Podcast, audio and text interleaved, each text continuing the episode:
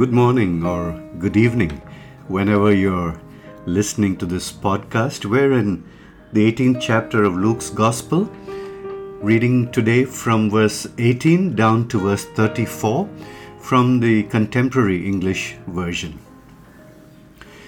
An important man asked Jesus, Good teacher, what must I do to have eternal life?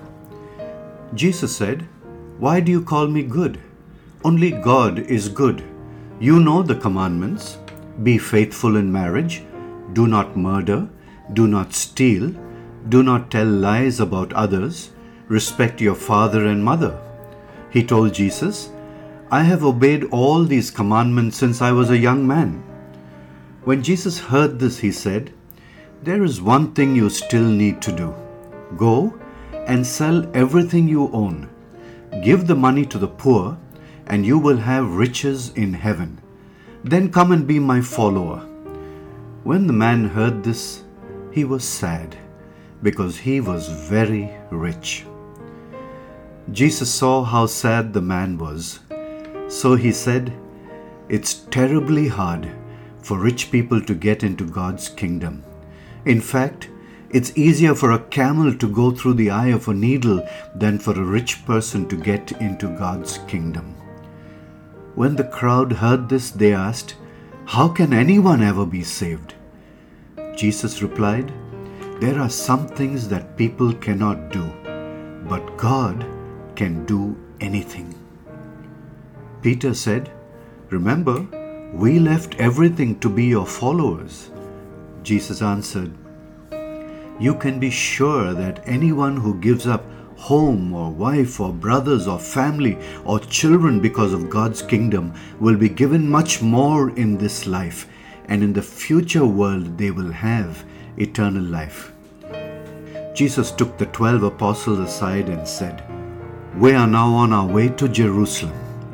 Everything that the prophets wrote about the Son of Man will happen there. He will be handed over to foreigners who will make fun of him mistreat him, and spit on him. They will beat him and kill him, but three days later he will rise to life. The apostles did not understand what Jesus was talking about. They could not understand because the meaning of what he said was hidden from them.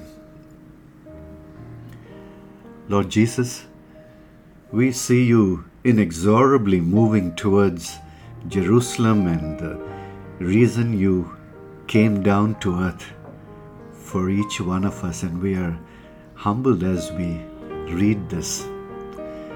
But we also thank you for your word about riches.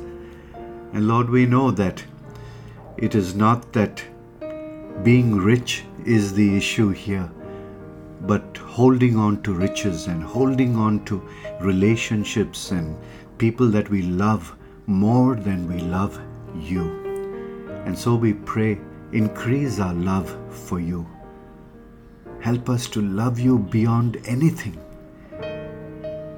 so that out of that love can flow our discipleship. Thank you, Master, for all that you teach us and have been teaching us over these days. And we pray this prayer in your name, Lord Jesus. Amen.